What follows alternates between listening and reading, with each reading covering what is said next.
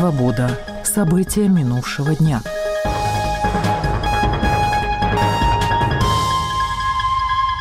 Число погибших в Одессе в ночь на субботу в результате попадания российского дрона типа «Шахеда» в многоэтажный жилой дом к вечеру субботы возросло до семи. Под завалами спасатели вечером нашли тела трехмесячного ребенка и его матери.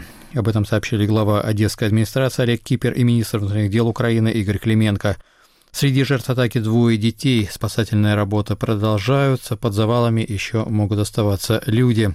В результате попадания беспилотника один подъезд девятиэтажного жилого дома был практически полностью разрушен. 18 квартир в этом доме уничтожено. Российский военный удар не комментировали.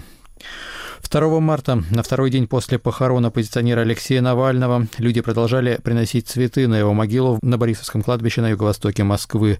Некоторые приносили также записки со словами, обращенными к Навальному. На кладбище пришли матери Навального и его жены Юлии. В прощении с Алексеем Навальным 1 марта приняли участие никак не меньше, а по всей видимости существенно больше 13 тысяч человек. Об этом сообщил в субботу независимый проект «Белый счетчик», который занимается подсчетом числа участников массовых мероприятий. Суд в Москве в субботу назначил административный арест на 15 суток задержанному накануне на прощании с Навальным, бывшему оператору фонда борьбы с коррупцией Павлу Зеленскому. Его обвинили в нарушении правил проведения митингов. Ранее Зеленский был осужден на два года лишения свободы по обвинению в призывах к экстремизму. Роскомнадзор заблокировал сайт акции «Полдень против Путина», которую незадолго до своей гибели в колонии поддержал Алексей Навальный. На это обратил внимание проект «Роском Свобода».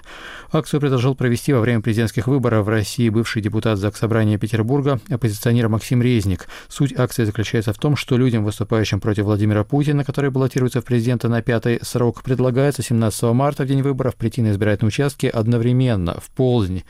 Тем самым, по замыслу инициаторов акции, противники Путина покажут свою массовость и при этом не нарушат действующее законодательство. Тем, кто придет на участки, предлагается или голосовать против Путина за любого из трех других кандидатов, или портить бюллетень. На каком основании власти России требуют заблокировать информацию об акции, не ясно. Акцию «Полдень против Путина» поддержали соратники Алексея Навального 1 февраля. За 16 дней до его гибели в колонии в соцсетях было опубликовано письмо оппозиционера, в котором он выражал поддержку этой идеи. Вечером в субботу петербургский аэропорт Пулково был примерно на час закрыт на прием и вылет самолета. В нем был введен так называемый план «Ковер». Над Финским заливом, по сообщениям российских властей, был сбит беспилотник. Жители города Ломоносов, входящего в состав Санкт-Петербурга, массово жаловались в местных пабликах на сильный грохот и взрывы в районе порта Бронко. Минобороны России утверждает, что силы ПВО уничтожили украинский беспилотник на территории Ленинградской области. Не сообщается, нанесен ли какой-то ущерб объектам на земле. В ночь на субботу субботу, предположительно вследствие падения беспилотника, произошел взрыв в жилом доме на севере Петербурга. Жертв нет, пострадало 6 человек, госпитализирован один из них. Представители армии Германии заявили телеканалу ЦДФ, что считают подлинной опубликованную ранее главным редактором прокремлевского телеканала «Арти» Маргаритой Симонян запись разговоров высокопоставленных военных Бундесвера о поставках крылатых ракет «Таурус» Украине. Министерство обороны ФРГ в воскресенье подтвердило, что имеет место случай прослушки. Представитель Минобороны сообщил, что по оценке Бундесвера был перехвачен один разговор, имеющий отношение к ВВС. В опубликованном аудио собеседники обсуждают самостоятельное управление ракетами украинскими военными без присутствия военнослужащих Германии на территории Украины. Среди теоретических целей поражения в видеозаписи упоминается и Крымский мост. При этом канцлер Германии Олаф Шольц неоднократно заявлял, что выступает против поставок ракет «Таурус» Украине.